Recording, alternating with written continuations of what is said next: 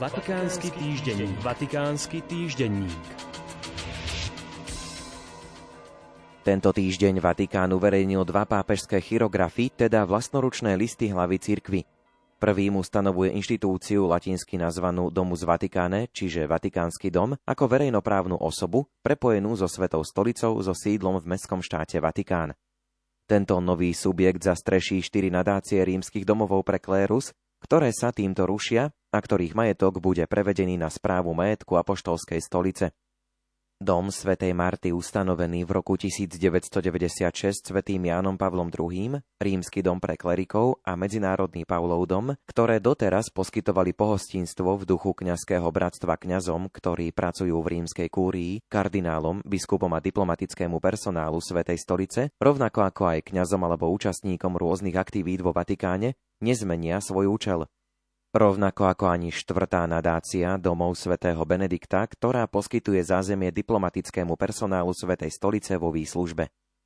Dom svätej Marty bude naďalej v čase prípadného konkláve k dispozícii výlučne pre kardinálov voličov, ako to stanovuje článok 43 Apoštolskej konštitúcie Univerzi Dominici Gregis. Nová inštitúcia Domu z Vatikáne bude vybavená novými stanovami, ktoré schváli štátny sekretár Svetej stolice kardinál Parolin. Doterajší personál štyroch predchádzajúcich nadácií prejde pod nové zastrešenie a bude pričlenený k personálu rímskej kúrie. Ďalší chirograf zverejnený v uplynulých dňoch, avšak datovaný 12. apríla, ustanovuje interdikasteriálnu komisiu pre revíziu všeobecných smerníc rímskej kúrie, a to v duchu nedávno zverejnenej apoštolskej konštitúcie predikáte Evangelium o rímskej kúrii a jej službe cirkvi vo svete. Súčasne s jej vznikom pápež vymenovala jej členov, pričom predsedom sa stáva monsignor Filippo Janone, predseda Pápežskej rady pre legislatívne texty. Komisia bude mať ešte ďalších 5 členov, pričom jedným z nich bude profesor Vincenzo Buonomo, rektor Pápežskej Lateránskej univerzity.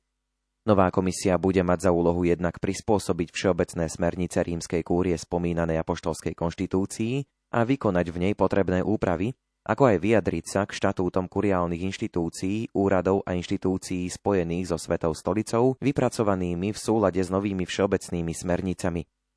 Po schválení týchto legislatívnych opatrení komisia ukončí svoju činnosť.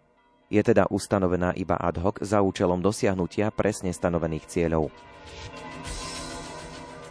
Pápež František deň po zverejnení oboch dokumentov prijal vo Vatikánskom apoštolskom paláci na audiencii prezidenta Švajčiarskej konfederácie Ignacia Casisa, ktorý sa následne stretol s arcibiskupom Paulom Richardom Gallagherom, sekretárom Svetej stolice pre vzťahy so štátmi. Stretnutie sa uskutočnilo pri príležitosti už tradičnej prísahy nových členov švajčiarskej gardy. Pozornosť oboch štátnikov bola podľa zverejneného komuniké tlačového strediska Svetej stolice upriamená na dobré, už existujúce bilaterálne vzťahy. Partneri zároveň s uspokojením konštatovali, že presun švajčiarského veľvyslanectva pod Svetú stolicu do Ríma je znakom túžby zintenzívniť vzájomné kontakty s cieľom podporiť spoluprácu v oblastiach spoločného záujmu, najmä v podpore spravodlivosti a mieru. Vatikánsky týždenník. Vatikánsky týždenník.